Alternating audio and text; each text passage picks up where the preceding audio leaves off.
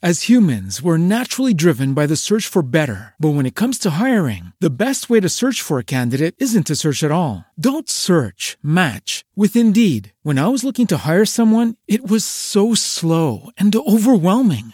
I wish I had used Indeed. If you need to hire, you need Indeed. Indeed is your matching and hiring platform with over 350 million global monthly visitors, according to Indeed data, and a matching engine that helps you find quality candidates fast. Ditch the busy work. Use Indeed for scheduling, screening, and messaging so you can connect with candidates faster. And Indeed doesn't just help you hire faster. 93% of employers agree Indeed delivers the highest quality matches compared to other job sites, according to a recent Indeed survey. And listeners of this show will get a $75 sponsored job credit to get your jobs more visibility at Indeed.com slash podcast. That's Indeed.com slash podcast. Terms and conditions apply.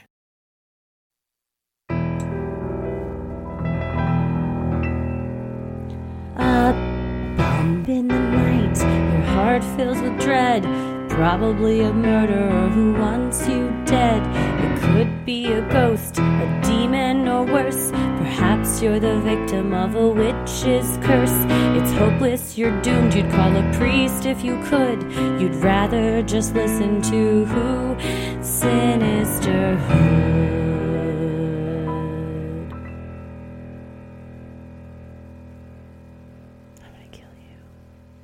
Hello, everyone. It's Heather. Happy last week of 2022.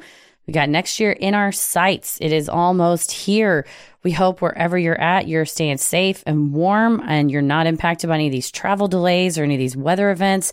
But if you are, we wish you good luck in uh, getting back home safe and soon.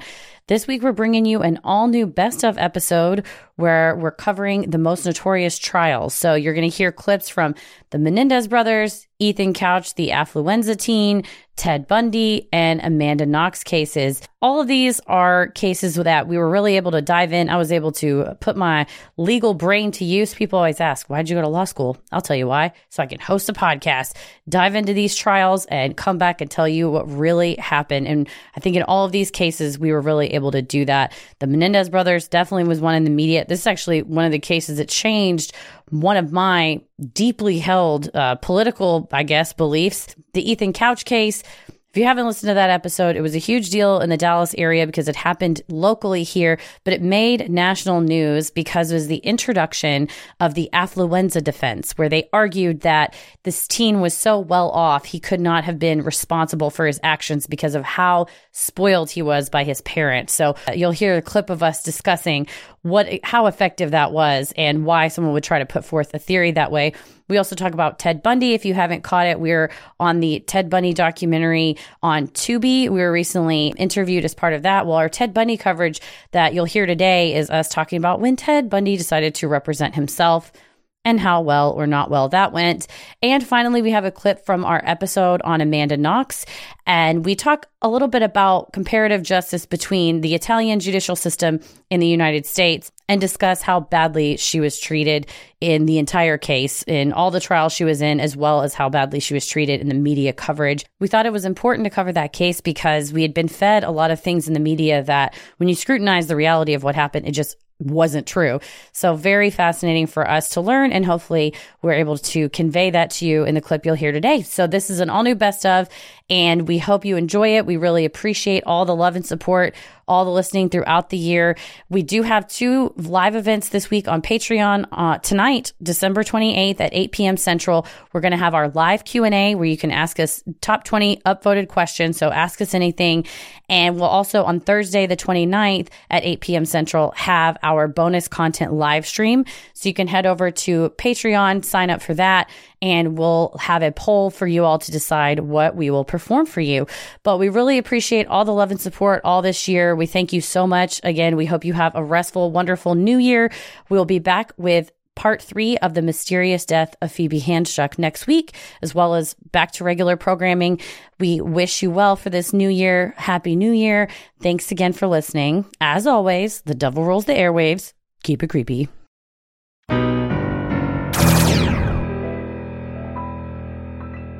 In August 1995, the second trial began. The judge from the first trial, Judge Stanley Weisberg, was also the judge for the second trial. In pretrial hearings, he granted a motion that severely limited what the defense was allowed to present as far as evidence of abuse, as the prosecution had deemed it irrelevant to the case. The cases were also tried before a single jury. So they're saying it's irrelevant. It does not matter what these kids went through. We're only here to talk about the fact that they killed their parents. It Correct. doesn't matter what led up to that. Yeah, or if you want to let any of this in, you have to lay a foundation and show us why it's relevant first. We're not just going to whole scale let this in. And it was sort of said at the time that Gil Garcetti was real pissed about. He was the head DA at the time and was real pissed that they lost. Oh, it was a considered just a legal shit show that they didn't manage to get a conviction on that. Yeah, and everyone was like, "Oh, well, you know," and he basically said, "We're not losing this time." Yeah, we we will not lose.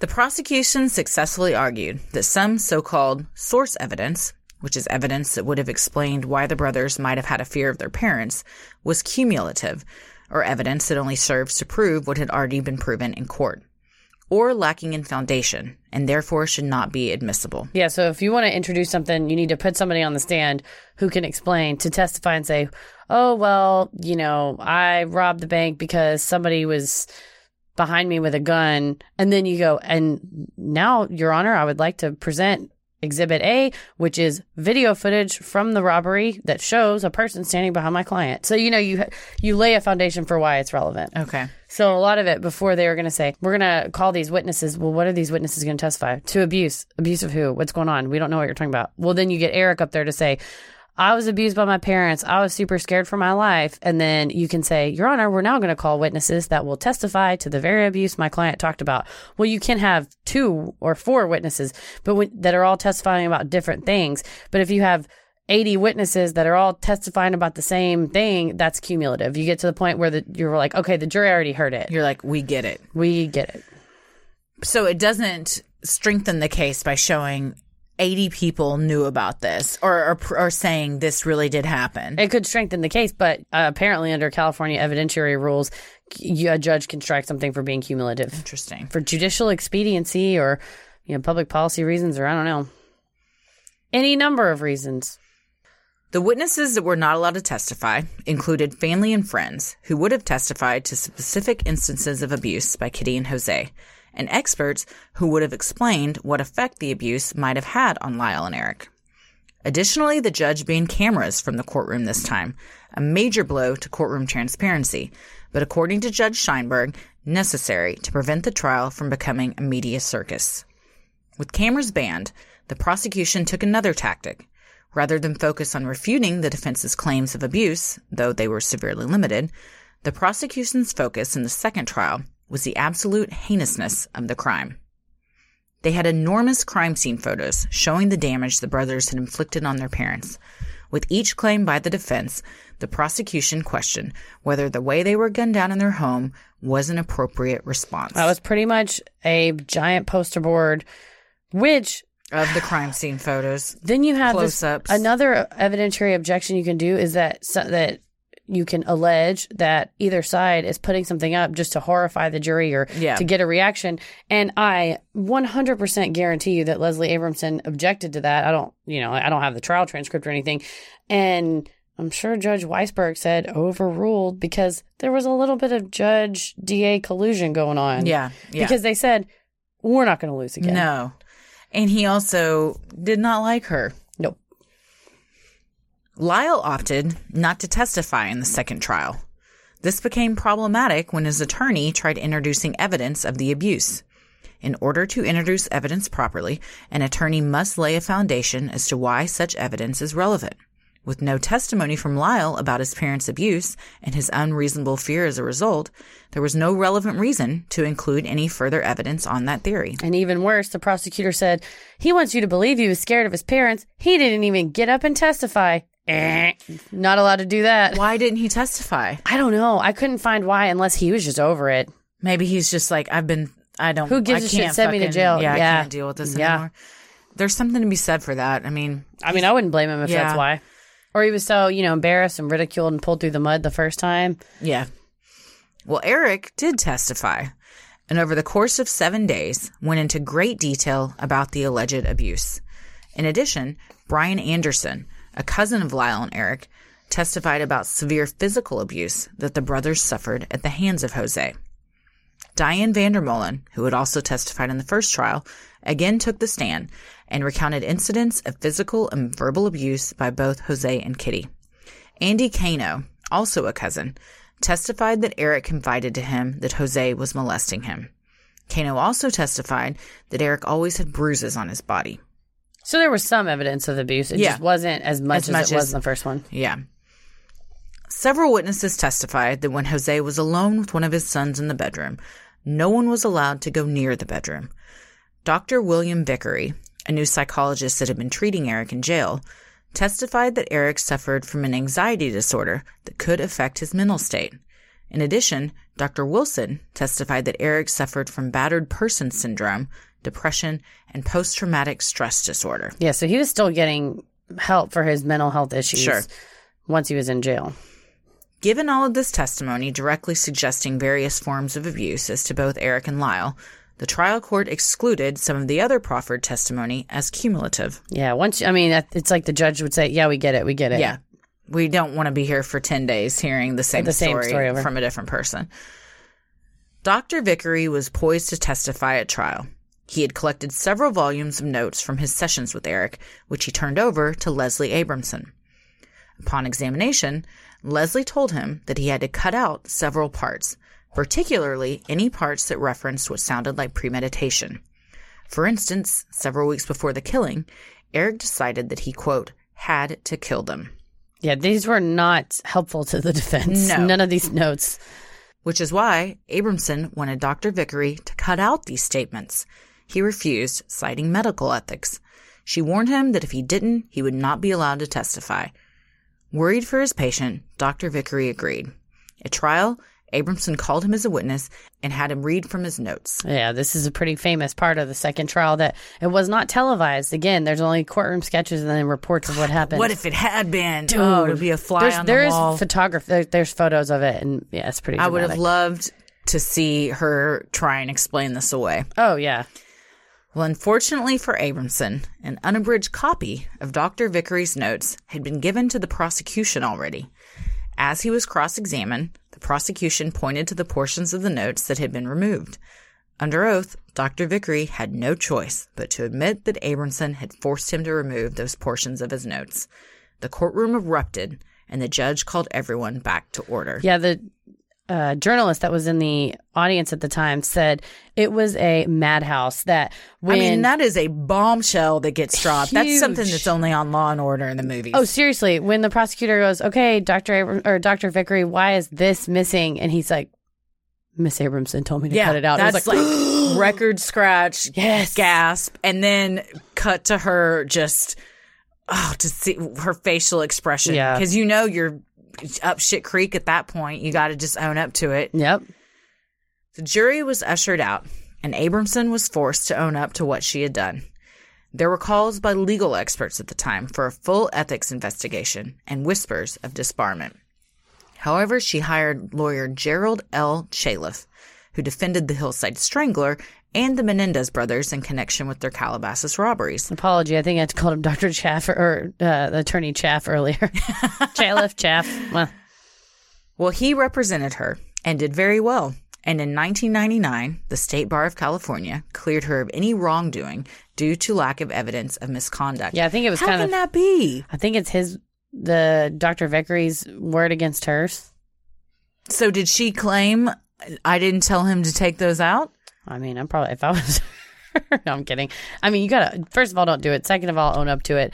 I actually didn't look super far hard into this. It was 99, so I'm pretty sure probably none of this stuff would be digitized to see copies of it, but they have to prove just like anybody else that she did it and if there's no evidence and you have a good enough defense attorney Oh, that's you go. hammering hammering hammering and saying really show exactly where my client did it and they can't show it then they may It's just he said, she said. pretty much Well, on March 20th, 1996, without the mound of evidence of abuse that was presented in the first trial, the jury found both Lyle and Eric guilty of first degree premeditated murder. The jury also found that Lyle and Eric committed multiple murders while lying in wait, a fact that increases their sentencing. The brothers were sentenced to life imprisonment without the possibility of parole. And the judge did not give the juries the imperfect self defense instruction because he said there is not sufficient evidence to offer this to the jury. There's not sufficient evidence that they would have been in uh, felt an imminent threat of bodily So harm. voluntary manslaughter wasn't even on the table. Not for the judge. Yeah, it he, was he just did first not. degree murder or, or bust. Pretty much. And you have these crime scene photos, and you have a defense attorney going, "Yeah, these guys shot their parents in the face." So I mean, if your jury instruction says, "Do you believe beyond a reasonable doubt these people shot their parents in the face?" You'd be like, "Yeah." I mean, that you had to. Interesting, though, that at this point, that these jurors had to have seen all of this in the media. Yeah, and are that's the- familiar with the first trial. There's no way that you're going to find someone, unless they've been living out of the country for two years, that doesn't know what's happened. So you already, even though it's not being presented in court, they know a lot of the stuff. And I was thinking that too is, you know, a lot of times when you have like a smaller town or something, but something happens and everybody's heard about it, you just move to a different county or something. In this case, this was worldwide. it don't matter where you go. They could have come. They could have gone to Omaha, Nebraska, and people still would have known exactly who they were. Shout out if you're listening from Omaha. but yeah, it doesn't have matter. great stakes. The Tarrant County DA's office did not take this horrific event lightly. They charged Ethan with four counts of intoxication manslaughter, a second degree felony punishable by two to 20 years in prison, and a $10,000 fine. He was also charged with two counts of intoxication assault. They took it very seriously. It was not As they should. The Good DAs for them. Because and- quite honestly, they're the only ones in this whole mess that didn't have their heads up their ass. The DAs in this case are valiant efforts to try to do as much as they can despite uh, high odds. There was arguably no question about the facts of what had happened. Ethan had been very intoxicated. He had been the one behind the wheel, and his actions caused the violent and tragic deaths of four innocent people and injured two others. Ethan and his attorneys decided that he would plead guilty to the charges, but opted to have a hearing to determine his punishment. That's where this story went from a local tragedy to a national controversy. Judge Jean Boyd, who was to preside over the case, had a reputation for seeking rehabilitation options for minors, or at least Caucasian minors. Because of this, prosecutors Richard Alpert and Riley Shaw knew the likelihood of Boyd certifying Ethan to stand trial as an adult was slim to none. Rather than seek this, the prosecution decided to focus their efforts on convincing Judge Boyd to sentence Ethan to a Texas Youth Corrections facility. You try to get as best as you can, you know, do the best with the judge that you have. Yeah. And she had a reputation for, above all else, she wanted to rehabilitate certain teens, and they knew he very much well fell into this category. Mm-hmm. But she could have decided he could have stood trial as an adult. Oh, for sure. Also, question Was there no jury because he's pleading guilty? Correct. He pled, so they didn't need a jury, and you can opt for either a jury or a bench trial. But sometimes when you plead guilty, is there still a jury present? No, they don't call the jury. If you're going to plead guilty, you plead a pre-trial plea hearing. And so if you enter a plea of not guilty, then it would move to trial. And then if you enter a plea of guilty, then they won't seat a jury unless the parties or the judge agrees. I think in juvenile cases in Texas, it's judges that determine punishment for juveniles. But in adult cases, you can, the parties can argue over whether a judge will determine your punishment or a jury. So like my mom did jury duty one time and it was like a kidnapping case. Like a, a couple, a husband and wife had kidnapped one of their neighbors basically to rob him. And there was so much evidence that they did do it. There was basically security footage and the cops stopped them and all this stuff. So they pled guilty, but rather than have the judge sentence them or accept the offer that the prosecution gave them, which I believe was uh, five years. They opted to have a punishment trial, basically, where my mom was seated on the jury with other jurors and they go through all the evidence of what happened. And as my mother says, we gave the bitch 25 years So because it was egregious. They like, kicked this they guy's door should in. have taken the Yes. the plea deal or maybe had the judge sentence them but i assume they did that because they thought a jury their peers would be Sympathetic. more sympathetic and lenient I will say my friends y'all didn't know nancy mckinney was on that jury No, she's the, the she's the Texas Hammer of Justice. I will say my friends that are district attorneys say that they have a wall of fame where they'll have someone's what their charge was, what the DA's office offered them, and then what a jury gave them, and it's always like five times more. the jury does Yes, yeah because they're for sure. You wasted everybody's time. They're pissed off that they're there. also they kind of are having their day in court. Rarely do people get the power To punish to others? punish someone, especially if it's like a hot button case like this or something, Mm-hmm. where people are very opinionated and have a lot of feelings about it. Yeah, you don't want just some Joe Schmo off the street being like, well, I'm about to finally get to tell somebody what I think is something.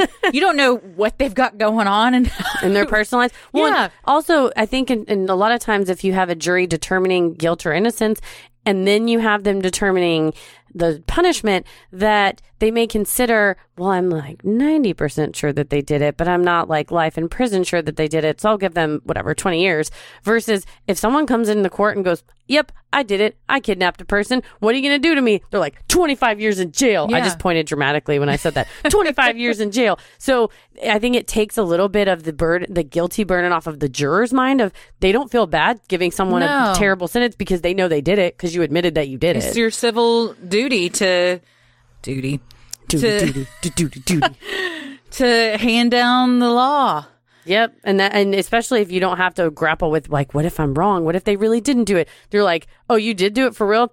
All right, go to jail. So it's it's hard. It's hard as a, a Well, he he his uh defense or like you said in in Texas he because he was a minor wouldn't have had a jury I don't the think punishment so. phase Yeah, I don't. I think it would. It's the judge.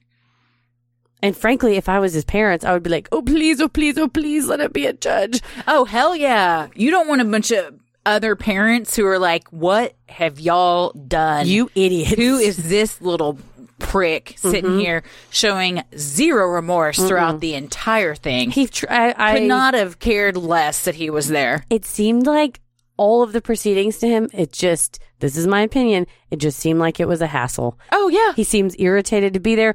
The the just kind of parents. staring off into space. the parents time. seem very frustrated. Like, can't we just write y'all a check? Why are y'all making us sit here? Everybody just seemed like it was very, who gives a shit? Why are we here? It's not a big, it's a fucking big deal. You killed four people. Yeah. You paralyzed someone. You stole these lives from these people. It's a huge deal. But they, all three of them just treated it like, why, I don't know why we're all here. Why are we wasting our time here? such Can I just buy this courthouse? such a disconnect. No.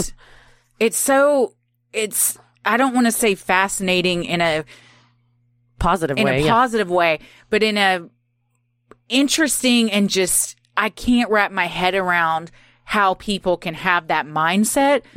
And Disregard of how your behavior- As parents, if Ella got into an accident and killed four people, I would be horrified. I would love my child and support her. But if she was to blame, I would want her to suffer the consequences that, you know, that's how you, how would, how's anyone going to learn? How's anyone going to grow as a person? I think it's in South Dallas. They just had a shooting at a basketball game, high school basketball game, and the assailant shot a former student that was there. And I, uh, last I checked, he was in critical condition but still alive. And there was video surveillance footage, and the cops put it on the news and said, if anybody knows.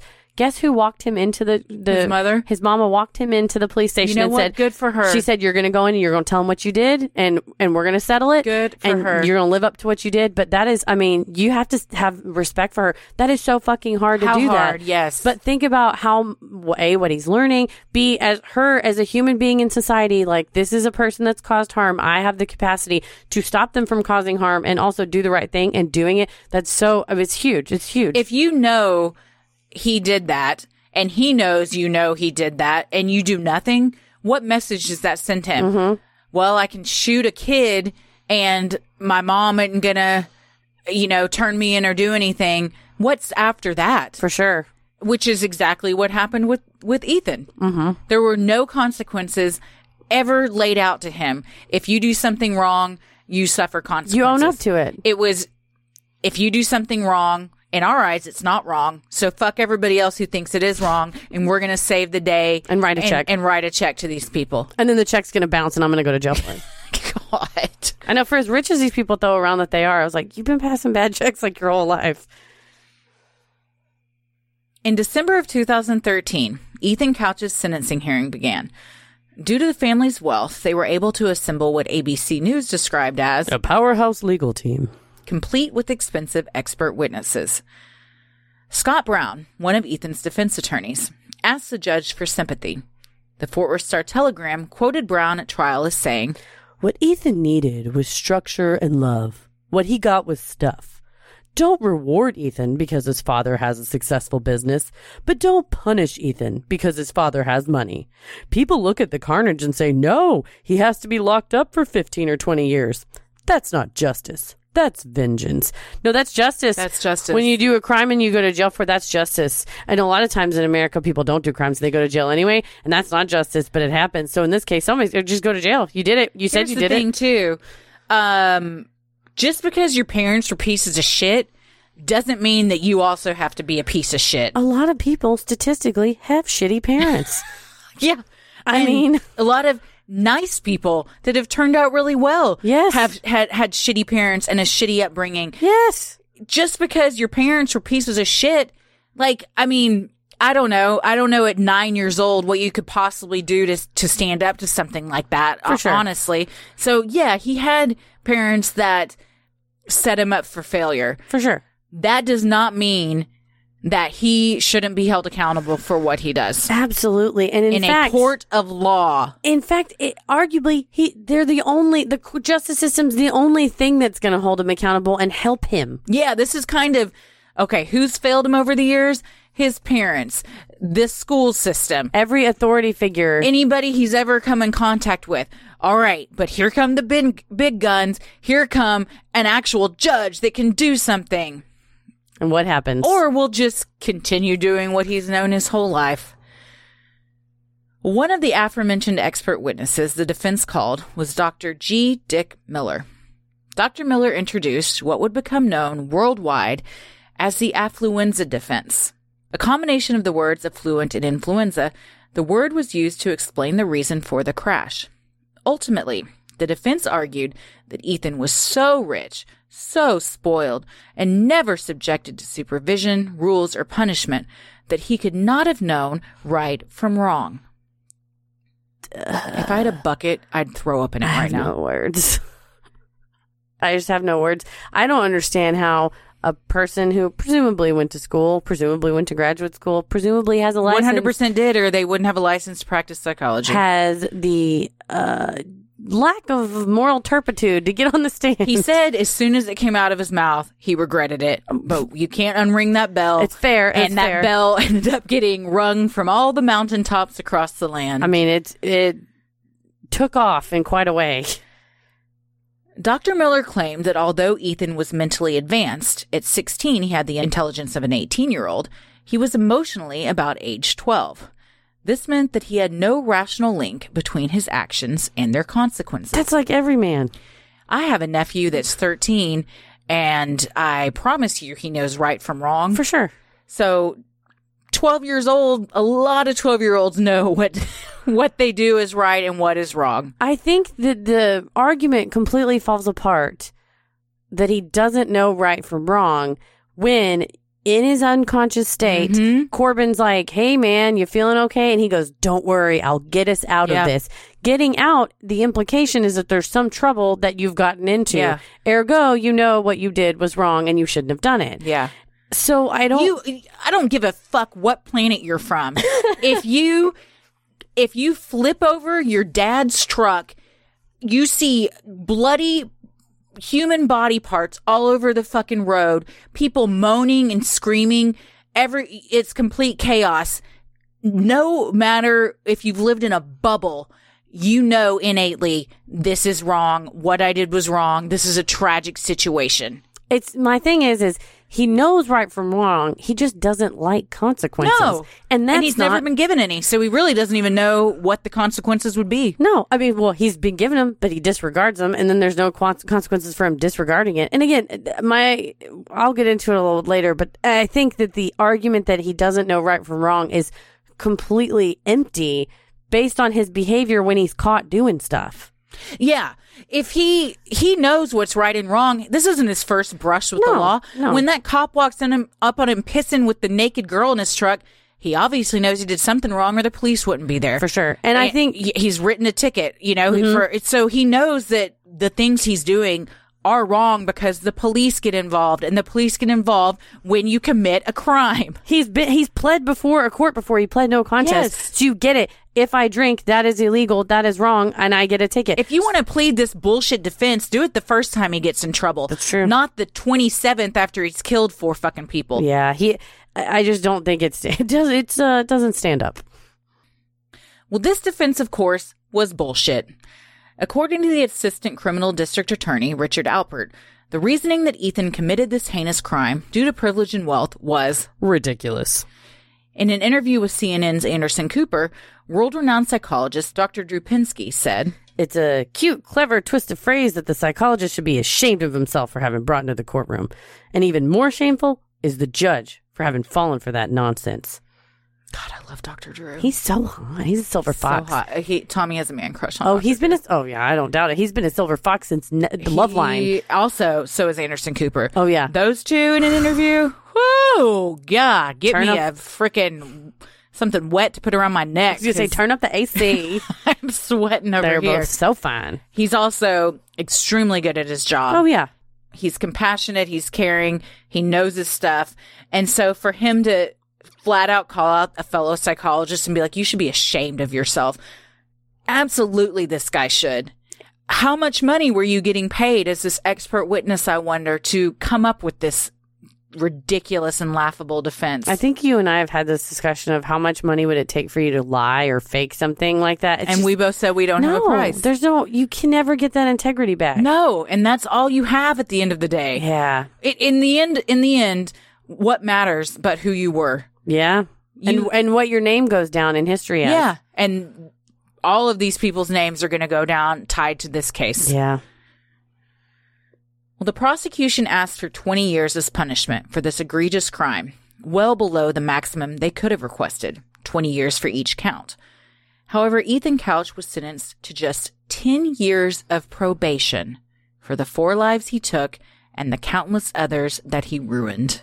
I'm going to repeat that 10 years of probation. For killing four, paralyzing one, and grievously injuring another. Six people. 10 not no jail time Uh-uh. probation Uh-uh. It's he's 16 by 26 which is you still got your whole life ahead of you He may have had good behavior. with probation Yeah, if they, if they would have given him uh, jail time, he may have had good behavior and got out earlier. But ten years, he may have also learned something i don't know a trade perhaps. or just now not to be a complete this is a person shit that just needs to be completely kept from alcohol. yeah for sure Judge Boyd also claimed that she didn't believe Ethan would receive the rehabilitation he needed in a juvenile detention facility, one the prosecution was requesting to which he be sent. According to the Fort Worth Star Telegram, Judge Boyd said at the time of sentencing, Ethan, you are responsible for what you did, not your parents.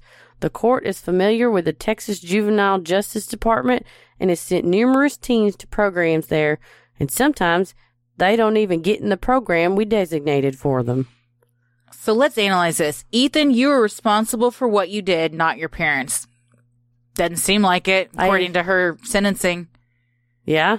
Doesn't it seems like that's kind of a hypocritical statement. That he's, uh, she may hold him responsible, but she's got a little bit of a different view on how to show it. Yes.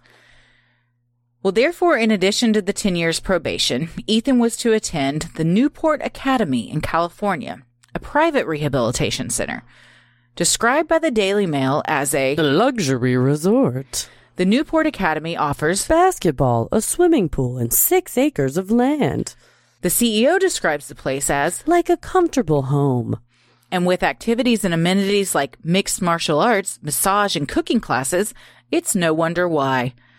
The exclusive facility only accepts a maximum of six patients annually and charges $450,000 per year to attend. This sounds like uh, a resort. It Sounds, like a vacation I'd love to go on. I would love to. I've never been to a place that nice.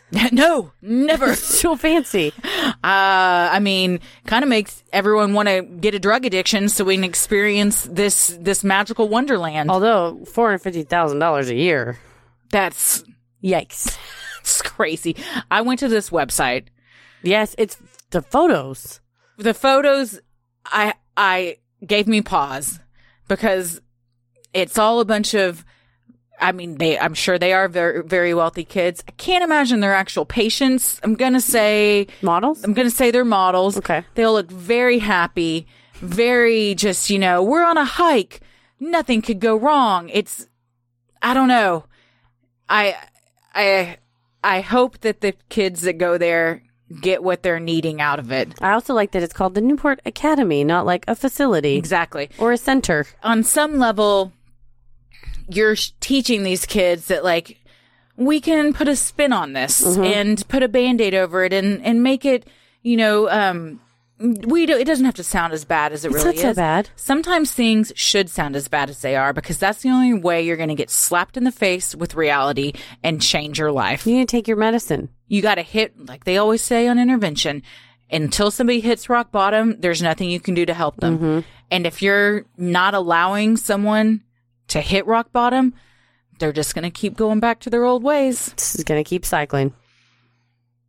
Upon Judge Boyd issuing her sentencing, the courtroom erupted. According to Cowtown Crime, Ethan Boyles, who had lost both his wife and daughter in the blink of an eye, said, Money always seems to keep Ethan Couch out of trouble. Ultimately, today, I felt that money did prevail. If he had been any other youth, I feel like the circumstances would have been different. I feel like that is correct. I would agree with him. That poor man. That you watch a slippery shit get away once again. In this case, he's getting away with taking your whole family. When all y'all did was try and offer a helping hand. Mm-hmm.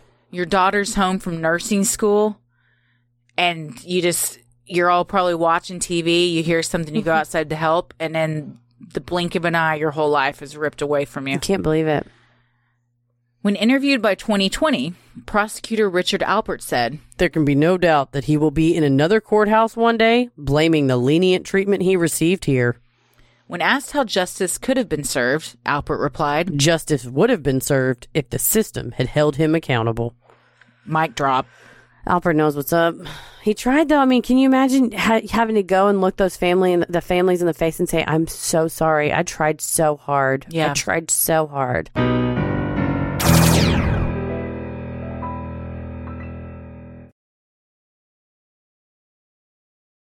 In June of 1979, Ted Bundy was tried for the murders of Chi Omega sorority sisters Margaret Bowman and Lisa Levy.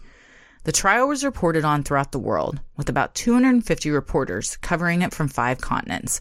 This was also the first trial to be televised nationally in the United States. You know, he just loved that. Oh, yes. He probably uh, asked for it.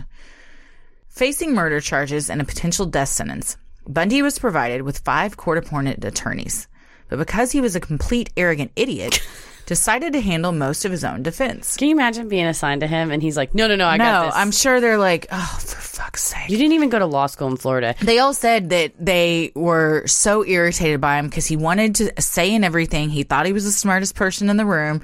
They're trying to help him, and he keeps making it difficult for them to help him. Yeah, my, Mike Minerva, one of the attorneys, just said he just wanted his he wanted to be right. He Yeah. didn't care if it would save his life. He, just wanted, to be, right. Yeah. He wanted control. He wanted to control these five lawyers. Judge Edward Cowart, the presiding judge, allowed Ted to be his own co counsel, which was a quote, fiction, according to his actual attorneys, considering Ted Bundy not only was not a lawyer, but never even finished law school. Yeah, he didn't even go to law school in Florida. He didn't even finish much past. I How believe. did he, how, if he didn't go to law school in Florida and he wasn't licensed, how was this even legal? Ding, ding, ding, ding, ding. That's So- a great question. He- What- you can represent yourself. You So I could represent myself, even Easily. never have being a lawyer. Yes, correct. You all. We all have the right to be but stupid. he couldn't represent someone Everybody else. has a right to be stupid, and that includes. and my God, yourself. do they exercise it? take advantage. But no, you're allowed to represent yourself. I would say in something, even I think in something as simple as a traffic ticket, it's stupid to represent yourself. There are people who, Yeah. for fifty to seventy-five I'm not going to perform surgery on myself. Thank you. I mean, I have eradicated my own kidney stones, but that was just due to uh, financial. I'm just kidding. No, I would never do that. juice. I'm not an insane person. I uh, when I was a kid, we didn't even yank my own teeth out unless they were very loose. Oh, I did yank my own teeth out if they were loose. If they're loose, yeah, yeah, yeah. But you you wouldn't say, "Oh, I've got a cavity up there." See if you can get No, a my drill in there. God. See if you can reach up there with a drill. I don't even. I, I mean, anything I take, I would rather pay someone that knows what they're doing to do it than try and do it myself. Exactly. And he had this idea that he was a genius. He was in control and wanted to be in control. Well, He looks- also was probably worried what they might find out about him once That- they do start doing some digging. He had complete control over too. the story and what was going to come out if he was the one doing it. And you'll see the attorneys have one idea of what a nice, rational end to this could be, and he sure just p- takes a big piss. What do they say? It's a bold move, Cotton. Let's see if it works out for him. Mm-hmm. Tallahassee public defender Mike Minerva was one of those five attorneys on Ted's defense team. The team secured a pre-trial plea bargain wherein Bundy would plead guilty to killing Lisa Levy and Margaret Bowman at the Chi Omega house and Kimberly Leach in Orlando. In exchange, Bundy would avoid the death penalty and receive a 75-year prison sentence. Not long enough. No, God. Prosecutors were eager to proceed with the plea because they desperately wanted Ted behind bars, and prospects of losing at trial were very good due to lack of evidence. Ted, on the other hand, wanted the plea for other reasons. He planned to wait until multiple years had gone by, until victims' memories were fuzzy and evidence had been lost, and moved to have the plea set aside. I don't know that that would work. So, what does that mean exactly? He would, I think he would argue either that he didn't have the mental capacity to plea at the time, which is uh, an argument that they made later. So say he pleads, he pleads guilty. Mm-hmm. 15 years go by. He gets an appeal. He files an appeal. Saying he was coerced into doing it or Correct. something like or that. saying, oh, uh, you know, a psychologist said that I, you know, didn't understand what I was doing. I wasn't mentally competent, whatever. So then they would set aside, set aside the plea, have another trial. By the time that trial came around, the witnesses, I Right. mean, it, would Who just knows? be, they could all be dead by that point. if point. they're not all dead, then you get up, up on the stand and you say, "Okay, Miss, uh, you know, Karen Kleiner, you were uh, attacked at this sorority house 25 years Yeah. ago. Do you remember who did it? Oh, that guy. Well, how can you be sure it's Yeah, years yeah. ago? You know, kind of, and say, okay, well, we have the, chances for us getting out go up. maybe after the that. Mm-hmm. photos get lost of the victims, things like that. Well, at the last minute, just when Bundy was expected to plead guilty, he panicked and refused to plead.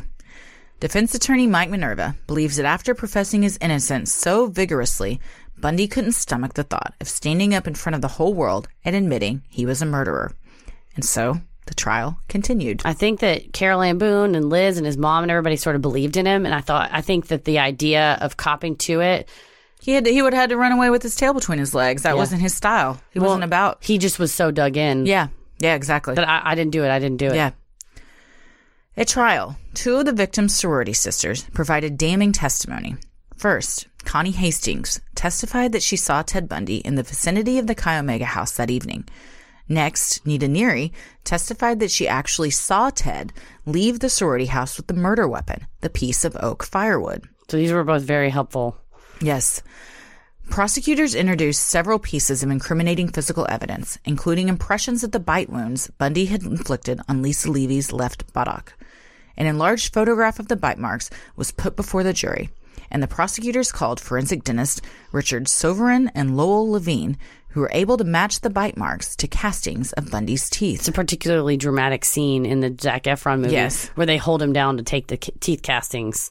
Yeah, in the Ted Bundy tapes, the sheriff at the time says he went into Bundy's cell in the middle of the night, said, Hey, you're coming with me. Wake up, bitch! You're my new best friend. Bundy did not like this. Mm-hmm. He took him out. He thinks Bundy believed he was going to kill him. Oh, that wow. He was the sheriff of the town. He was just going to put an end to this. And You know what? Yeah, do it.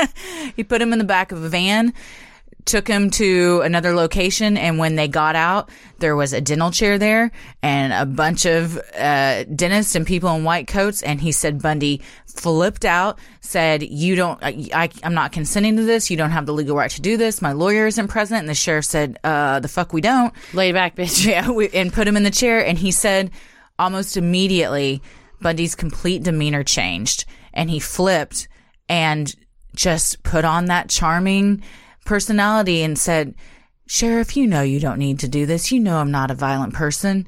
And you do what you got to do and like laid back and but he lost control for a minute and everyone saw the true person within him. Which is like you son of a. And then he realized I gotta I'm out cool. of control. I got to rein it back in. Yeah. I bet that's his whole life is balancing that rage monster versus Mm-hmm. Yeah, that's why he drank slick- so much. Yeah. Mm-hmm. On July 24th, 1979, the jury deliberated for less than seven hours before convicting Ted Bundy of the murders of Lisa Levy and Margaret Bowman. They also returned guilty verdicts on three counts of attempted first degree murder for the assaults on the other women in the sorority house and two accounts of burglary. Judge Cowart sentenced Bundy to death for the murder convictions. A listener sent us a message on Instagram and let us know that one of her coworkers was one of the jurors in the Bundy trial. Oh, wow. And she said that that Ted Bundy thought he was buddy buddy with the jury and he would have to go near the jury box to look at evidence and would say, Hey, how's it going? How, hmm. how's the weather out there? And the jurors were like, Get away from us, you creep. Just trying to use I- that charm to win him I over. think in his mind he was being slick. Yeah. But the jury was like, "Get the hint, R. Kelly. Get away from Yeah. our Chili's table. Yeah. We do not want to talk to you. You're a creep." Exactly. In January of 1980, Ted stood trial for the abduction and murder of Kimberly Leach in Orlando. Ted did not fare well at this trial either, due to eyewitnesses who put him at the scene of Kimberly's abduction and, in fact, saw him lead her away to his van. Call the police if you see I a guy taking a kid in a van. Don't come out years later saying, oh, yeah, I saw that. After deliberating for less than eight hours, a jury once again found Ted Bundy guilty. You done goofed. Stop representing yourself. Always a showboater, Bundy decided to take advantage of an obscure Florida law during the penalty phase of the trial. The law stated that if a declaration of marriage is made in court in the presence of a judge, the marriage is legal. It's like bankruptcy if you just yell it. If you declare Yeah, it. I wasn't declare yelling it. bankruptcy. I declared it. As Bundy was questioning Carol Ann Boone, his former DES coworker and loyal confidant and supporter who had moved to Florida to be near him during the trial. Let's repeat that. She moved to Florida. uprooted her life and moved there because she believed so strongly in this man. Man. During the questioning, he asked her to marry him. She accepted, and under Florida law, they were legally married. In October of 1981, Carol Ann would give birth to a daughter she claimed was fathered by Bundy. Another gratuitous moment in the Zac Efron movie is him making love to banging. Um, I would say banging If you're is doing better. it, I think if you're doing it against a Coke machine, it's banging. It's banging. And Yeah. it seemed pretty aggressive. Uh-huh. They d- did not have conjugal visits in prison, but it was well known that you could pay off the guards to turn the other cheek and, and let and you do your thing. sneak away behind the Yeah. Phantom machine. Yeah. Ted's execution was scheduled for July 2nd, 1986. But before it could be carried out, the 11th Circuit Court of Appeals issued an indefinite stay and remanded the case for review based on Ted's mental competency to stand trial and an erroneous jury instruction issued in the penalty phase.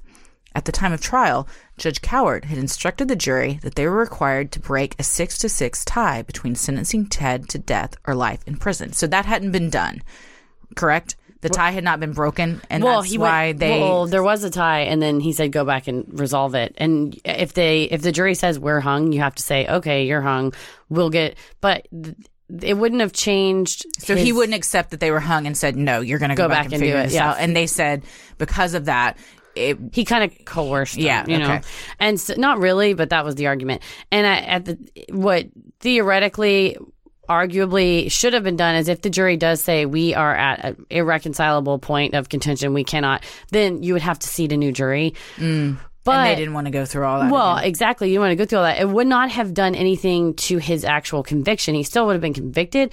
But if you have to seat a new jury, you got to go through voir dire. It's going to take forever. And then you'd have to basically present a redo the whole entire trial for the penalty phase. And that's the the judge was like, we're not fucking around with that. Yeah. Don't do it. But which, by the way, if you see, I'm telling you, the Bundy tapes, Judge Cowart sounds like Foghorn Leghorn.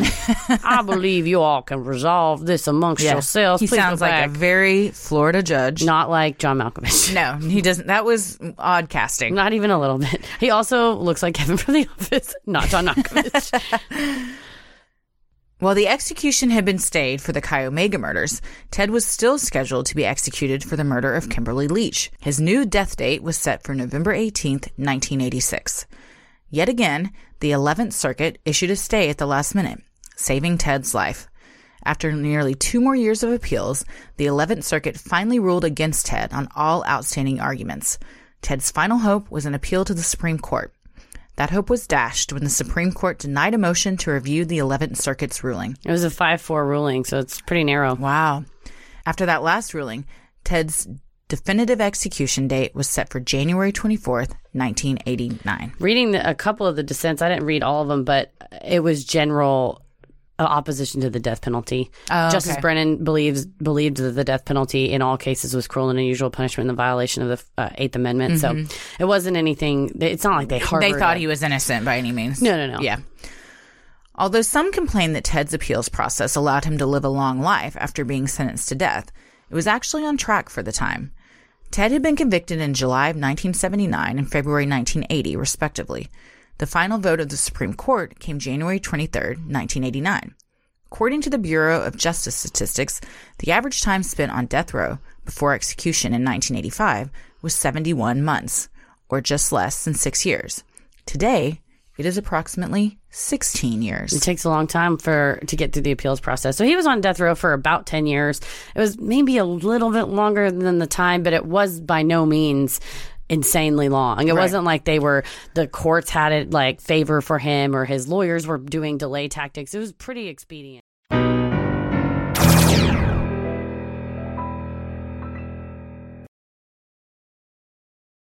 On the same day Guede was found guilty, the judge also ruled that Amanda and Raffaele would also have to stand trial on charges of sexual assault and murder.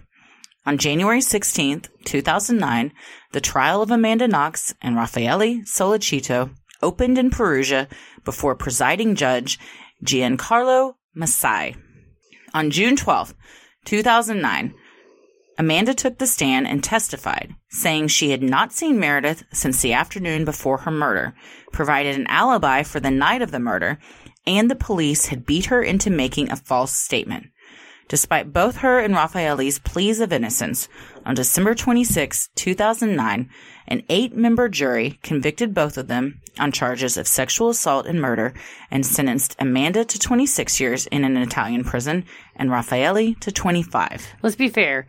The DNA evidence that was presented, or the evidence that was presented, which was supposedly the knife from Raffaele's house that had Amanda's DNA on the handle, which makes sense because she dated him and was at his house, but that also supposedly had Meredith's DNA on the blade, was presented to the jury. Mm-hmm. And they presented the Bra class. bra clasp that supposedly had Raffaele's DNA on the clasp. Yes. So the jury, as you like to say, shit the bed.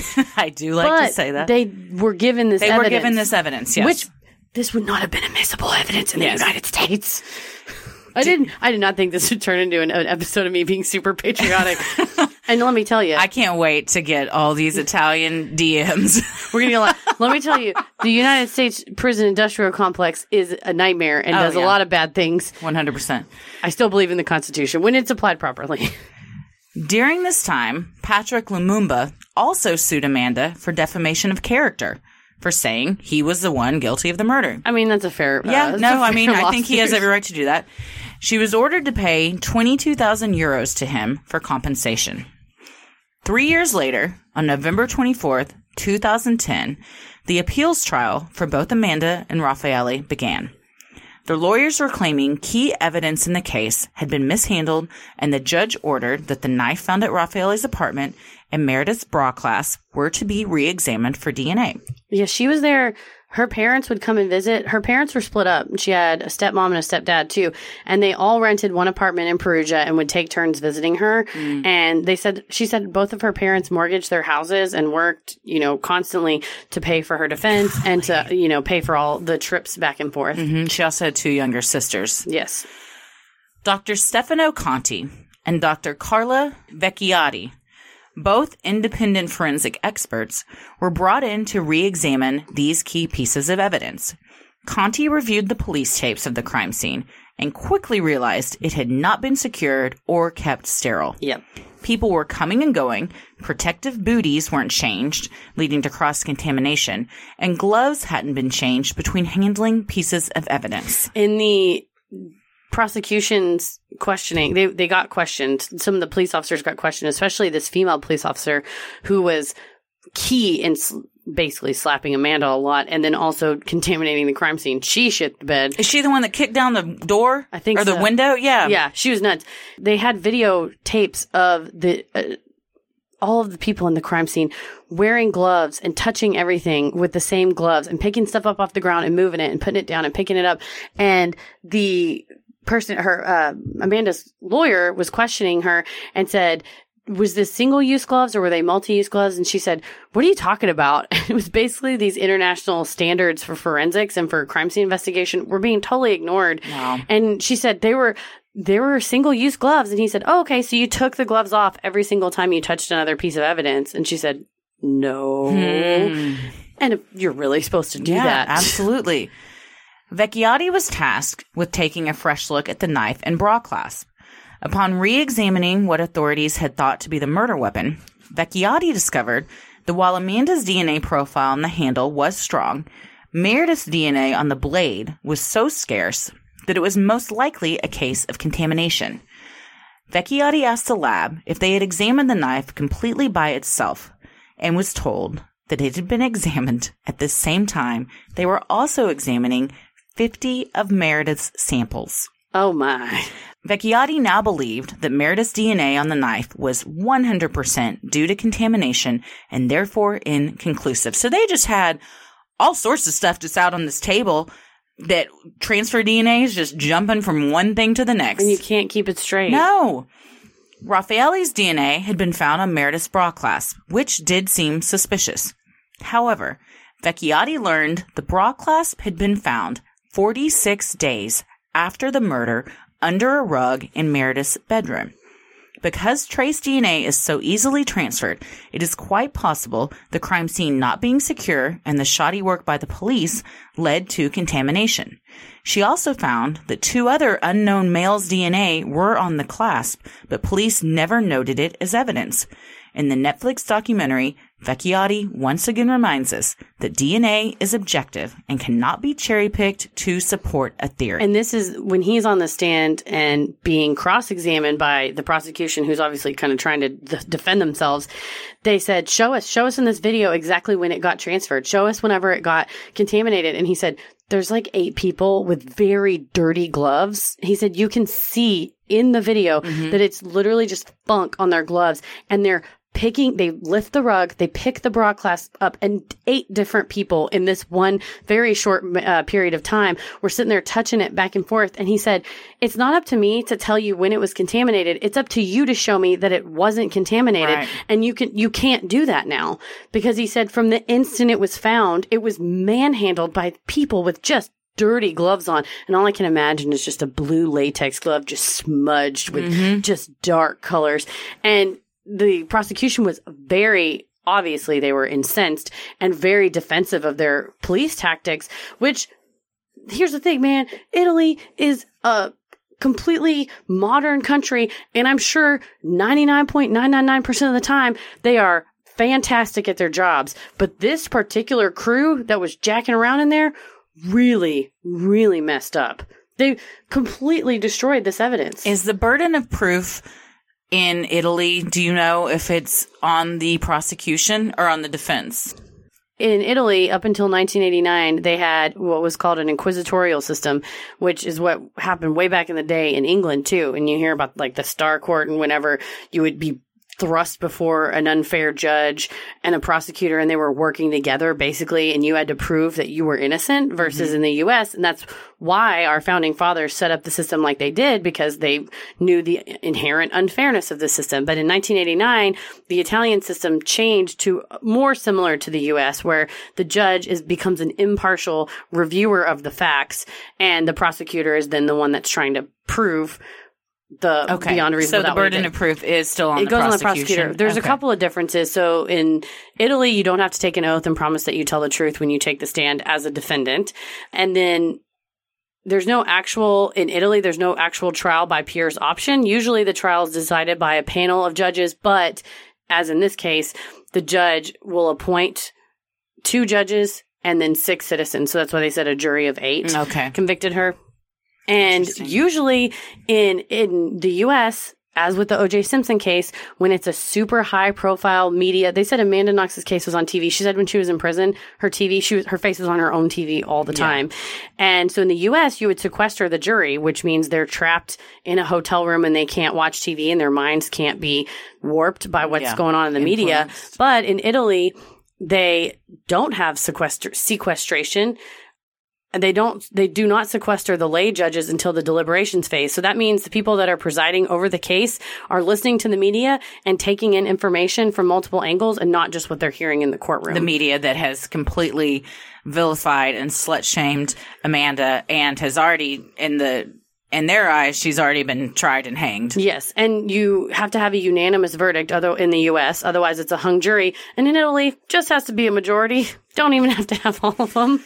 So it's pretty tough. Also, the, the deal is a bunch of judges have been on the bench for multiple decades and they're used to the more inquisitorial style system where they're kind of on the prosecutor's side. Right. So even though the law changed in the late 80s, maybe not all judges necessarily view their new role in that way. They That's maybe still point. think the old way. Yeah. Well, based on this new evidence provided by Vecchiotti and Conti, the court ruled that the original DNA evidence was unreliable. And on October 3rd, 2011, four years after Meredith's brutal murder, Amanda and Raffaele's convictions were overturned, and the judge ordered for them to be released immediately. While most of Italy was outraged and felt justice had not been served, Amanda was elated and immediately flew back home to Seattle, where she issued a tearful news conference at the airport, thanking everyone that had stood by her over the years. Yeah, she said that she had just finished seeing the priest that she was best friends with and went back to her cell. And by the time she got back to her cell, it had been on TV and her roommates told her. And she said, I, she went and asked the guard, can you please let me go back down and t- talk to the priest because I want to tell him my good news. And he said, see, I told you, you just had to have faith. You just had to believe. Mm. And then she ended up going home. However, the nightmare was not yet over. On March 26, 2013, an Italian court threw out Amanda and Raffaele's acquittal, this time citing circumstantial evidence, including Amanda's bizarre behavior and past intimate relationships. That's not evidence. This new guilty verdict would be appealed to Italy's Supreme Court. And the smart folks on Italy's Supreme Court.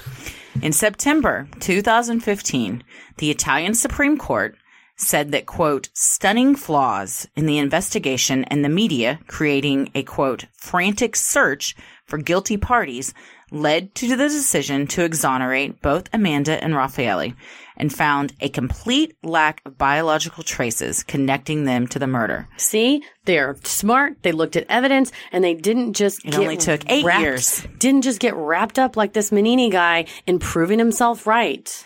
The court went on to say that all the evidence pointed to Rudy Guede being guilty of murdering Meredith Kercher. After eight long years, Amanda, Raffaele, and their families were finally free. Sadly, Meredith's family, convinced of Amanda's guilt and wanting to see her back in prison, were left heartbroken and without closure. So while Meredith's family was convinced of Amanda's guilt, Guede's prison cell inmate painted a different picture. Yes, he testified as well, and Amanda covers this all in her memoir. This man was named Alessi, and he said that he was out in the prison yard and that Guede approached him and said, Hey, you've been in here for a while. What would be the negative parts of me just telling the truth? And Alessi said, Well, I'm not a lawyer, but it's always good to tell the truth. What do you want to tell the truth about? And Guede said, Well, I want to tell the truth about what really happened that day. And he claims that he, he and a friend saw Meredith at a bar a few days earlier and she saw them, said hi or whatever, but nothing came of it. He said he and his friend on November 1st decided to go to her house. They knocked on her door and she invited them in just to visit because she recognized them. And that they sat on her couch and in some very explicit terms they asked her if she would have a three-way with them. She said no obviously not. Get out of my house. Guede said well is it okay if i use your bathroom? He says he goes to the bathroom because he ate a bad kebab and he was sick. Goes to the bathroom comes out and when he comes out his friend has her laying on the ground and has her arms pinned behind her head this part is where it takes a turn. Guede says he straddles her and immediately starts masturbating onto her. Escalates very quickly. He said they're turning her around, they're sexually assaulting her, and the friend is trying to assault her from the front while Guede has his knee in the in her back, and she's viciously fighting them. And that's when his friend pulls out a knife with an ivory handle that's smaller than the knife that was found in Raffaele's apartment, which the police later found an impression of this knife in her bed sheet and realized that the one from Raffaele's apartment was too big. And the friend pulls out the knife and starts threatening her. And when she's thrashing about, it cuts her on her chin, which explains those cuts. The friend then is holding the knife so close to her that when she really tries to get up, it cuts her throat. Again, this is what Guede's saying. I think he's a big fan of partial confessions. I don't think there was a friend. The well, and even if there was, the slashes on her throat were described as someone that did not know what they were doing. Yeah. And tried several times to slash her throat, but wasn't hitting the main arteries. Yeah. And just hitting bone. And then eventually they did cut a main artery, but that it would have taken about 10 minutes for her to bleed out. So she was suffering for quite a while. Well, he says that the friend accidentally nicked her and she started bleeding a lot and that Rudy he tried to help her. He said he grabbed some clothes and tried to hold her down and hold the wound down, but she was still fighting. And he says his friend told him, well, we have to finish her off. Otherwise she's going to call the police and we're going to rot in jail. So then he says his friend stabbed her to death, exactly what you said, and that Rudy felt really bad, so he covered her up. The friend ran off. Rudy covered her up. Rudy left, met his friend at a bar. The friend said, You need to leave the country. You need to go to Germany, which is where Rudy went. Here's some money. And Rudy said, I think it was money that he stole from Meredith, because that was another of the police theories was it was some sort of money fight because 300 euro were missing from Meredith's stuff. And then Rudy said he went to Germany and didn't hear from his friend anymore. I think and uh, the Alessi guy was found to be a credible witness. He testified. And I think this was Guede's way of confessing what happened. Very similar to Mr. O.J. Simpson. I think it, I don't think there was a friend. You know how O.J. says, Oh, my Mm-hmm. friend Charlie was with me? That's a way. I think that's, you can tell me you know more about psychology than me. I think it's a way for someone to personify this evil part of them that did this crime Mm-hmm. that it, that happened exactly what, what the way Rudy said except for him going to the bathroom and coming out and finding her I think he opened he was in visiting with her propositioned her for, for sex and when she was struggling he held her down and then he killed her Yeah, it's a way of disassociating from it, so you're you can actually function. Yeah, your push- brain doesn't go crazy. push the culpability off Mm-hmm. onto an imaginary friend yeah, So I think that's what if you know we always say what do we think happened? I think I mean we first of all we know Rudy Guede did it. He did it. Period. His Yeah. DNA is on the crime scene. When you watch the Amanda Knox documentary on Netflix, they do a diagram of Meredith Kercher's room and where all the DNA was. All it's, all, over, the all room. over. And while there were two unknown male DNAs on the bra clasp, again, could have been transfer DNA from all of the Officers. people walking around. Also, it could have just been another dude's DNA that had Yeah. nothing to do with this. because it was under the rug for yeah, 46 days. Exactly. Or I mean, it's on her bra from who knows when, you know? And at the end of the day, like you said, people forgot about Meredith and what happened Mm-hmm. to her. And it was, she was brutally assaulted, brutally, brutally Mm-hmm. killed by a har- a person who escalated. He started out snatching bags, then he started breaking and entering, then he breaks in and, and escalates to sexual assault. And people that knew him in the neighborhood said he did a lot of cocaine. He would get real crazy when he was on those drugs, that he had been playing basketball with some friends and then stopped. And they thought that maybe he stopped because he started showing some signs of mental illness. This guy, absolutely, I think he did it. If yeah. somebody was a real Sherlock Holmes, they would have known that from the beginning. yeah. It's pretty crazy that he also had 16 years I and know. half of that's gone now. Yeah. Yeah. He'll be out. Horrifying. He'll be out not, not too long from now. horrifying. Well, where are the other ones? In 2014, Amanda Knox graduated college and now advocates for the wrongfully convicted. She recently partnered with Broadly, a division of Vice that focuses on women, to launch a Facebook watch series called The Scarlet Letter Reports, which focuses on women that have been victims of slut shaming, online harassment, revenge porn, or any of the hundred other ways the media can humiliate or demonize a woman simply by being a woman. God, I love how you write. She said she still deals with harassment on her character on a regular daily basis. She's really become she is fantastic. And and when in her interview on Megyn Kelly, she points out as far as she she does a lot of stuff for slut shaming and women, but she also does a ton of work for the wrongfully convicted. Yeah. And she points out that she said normally the wrongfully convicted is going to be a young African American man who gets totally bulldozed by the system and doesn't have the funds and to doesn't have the- hire the, right people. Exactly, and or the privilege even. I mean, in this case, it, it sort of swung against her being a pretty white girl. They said, "Oh, she must be a slut." I mean, Mm-hmm. you can't win. And she talked about that too, about as far as females being demonized. She said when she cried, Mignini would be like, "Oh, you're just manipulative. You're just crying." Mm-hmm. So she said, "Okay, I have to be strong. I can't cry." And he's like, "Look at her. She's not even crying. She's a Mm-hmm. robot. She doesn't have any feelings." She couldn't win. No. And she says that the a young black man that's typically the one that is villainized, it's because of his race. Mm-hmm. Yes. Because she was a young white college educated woman. They use the one thing that the media will use against women and that is their sexuality. Yep, absolutely. and they 100% did that. They created this monster that they wanted to be able to lock away. And instead of looking at the evidence, they just painted this picture of her being a sex crazed woman that, that would kill her roommate over a guy she'd been dating for five days.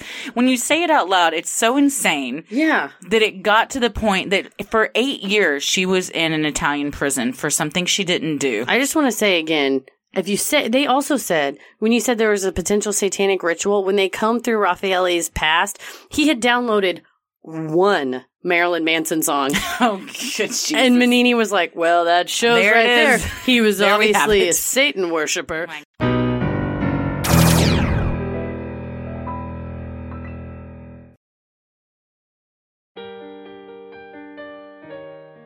we love providing Sinisterhood to you at no cost. So if you like what you hear, consider supporting the show by donating to our Patreon. We're a small operation, creating the show for you by researching, writing, recording, and producing it ourselves. Any amount is sincerely appreciated and helps offset the cost of making and hosting the show. As a thank you, you'll also get some sweet perks like ad free episodes, a Sinisterhood sticker, membership to our exclusive Patreon Facebook group for those in the ruling the airwaves and getting into it tier, a special shout out on the show, a monthly bonus minisode. In December, it's going to be the Murdaugh family update. Alec Murdaugh is going to trial. So we're going to talk about that. And we also have patron exclusive video and audio content, including Am I the Asshole, Relationship Advice, Judge Christie, Dear Sinister, True Crime Headlines, and more. And our patrons in the Getting Into It tier are able to vote on a bonus content segment each month that they're going to see us live stream. This month's live stream for the bonus content is December 29th at 8 p.m. Central. You also have the fun perk of access to our Discord server, where you can connect with other fans in real time and discuss the latest in true crime, share personal ghost stories, or just post adorable pictures of your pets. We hop on occasionally and we host monthly Q&As on Crowdcast where you can ask us all your burning questions. This month's Q&A is December 28th at 8 p.m. Central Time. For our patrons not in the US, you have the option to pay in pounds or euros, saving you the cost of the conversion fee. Annual memberships for all tiers are also now available. Those that select this option will be rewarded with a free month of membership. For more details on all of this and specific member tiers, visit sinisterhood.com and click Patreon on the top banner. So many of you have been tagging us in pictures of you sporting your sweet Sinisterhood merch. Keep those pictures coming. We have an all new t shirt with the Sinisterhood logo on it just in time for the holidays. We also have mugs, totes, clothes for your kiddos, hoodies, beanies, and more to keep you warm and toasty this season. Visit sinisterhood.com and click shop on the top banner to buy yours today. And if you are having issues in Canada with the t-shirt, it has since been fixed. So uh, we absolutely want to ship to you guys. And it was just a, a little problem on the back end, but it's been fixed. So you can order those shirts now. The best thing you can do to help us grow is like, review, and follow on Apple Podcast, Spotify, or wherever you listen to your podcast. And please tell a friend who you think would like us to check us out. You can also share any episode by clicking the three dots in the top right corner and share topic-based playlist from Spotify by visiting sinisterhood.com slash playlist. All of this means so much to us and really helps podcasts like us get more exposure. You can follow us on Instagram and Twitter at Sinisterhood Pod and like us on Facebook at Sinisterhood. We're also on YouTube and TikTok at Sinisterhood Podcast. Christy, where are you at? I am on Instagram at Christy M. Wallace and Twitter and TikTok at Christy or GTFO. Heather? I'm on the flaming dumpster fire that is now Twitter, the remnants at MCK versus the world, and I am on TikTok and Instagram at Heather versus the world. As always, the devil rules the airwaves. Keep it creepy.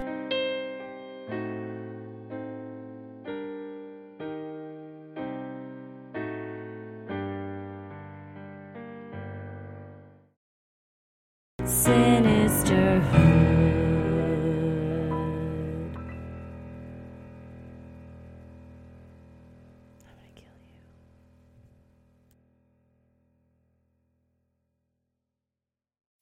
As humans, we're naturally driven by the search for better. But when it comes to hiring, the best way to search for a candidate isn't to search at all. Don't search, match with Indeed. When I was looking to hire someone, it was so slow and overwhelming. I wish I had used Indeed. If you need to hire, you need Indeed. Indeed is your matching and hiring platform with over 350 million global monthly visitors, according to Indeed data, and a matching engine that helps you find quality candidates fast. Ditch the busy work. Use Indeed for scheduling, screening, and messaging so you can connect with candidates faster. And Indeed doesn't just help you hire faster. 93% of employers agree Indeed delivers the highest quality matches compared to other job sites, according to a recent Indeed survey. And listeners of this show will get a $75 sponsored job credit to get your jobs more visibility at Indeed.com slash podcast. That's Indeed.com slash podcast. Terms and conditions apply. Hello, it is Ryan, and we could all use an extra bright spot in our day, couldn't we? Just to make up for things like sitting in traffic, doing the dishes, counting your steps, you know, all the mundane stuff. That is why I'm such a big fan of Chumba Casino. Chumba Casino has all your favorite social casino style games that you can play for free anytime, anywhere with daily bonuses. That should brighten your day a little. Actually, a lot. So sign up now at chumbacasino.com. That's chumbacasino.com. No purchase necessary. Group. Void were prohibited by law. See terms and conditions. 18 plus. Hello, it is Ryan, and we could all use an extra bright spot in our day, couldn't we? Just to make up for things like sitting in traffic, doing the dishes, counting your steps, you know, all the mundane stuff. That is why I'm such a big fan of Chumba Casino. Chumba Casino has all your favorite social casino style games that you can play for free anytime, anywhere with daily bonuses. That should brighten your day a little. Actually, a lot. So sign up now at chumbacasino.com. That's chumbacasino.com. No purchase necessary. Group. Void were prohibited by law. See terms and conditions. 18 plus.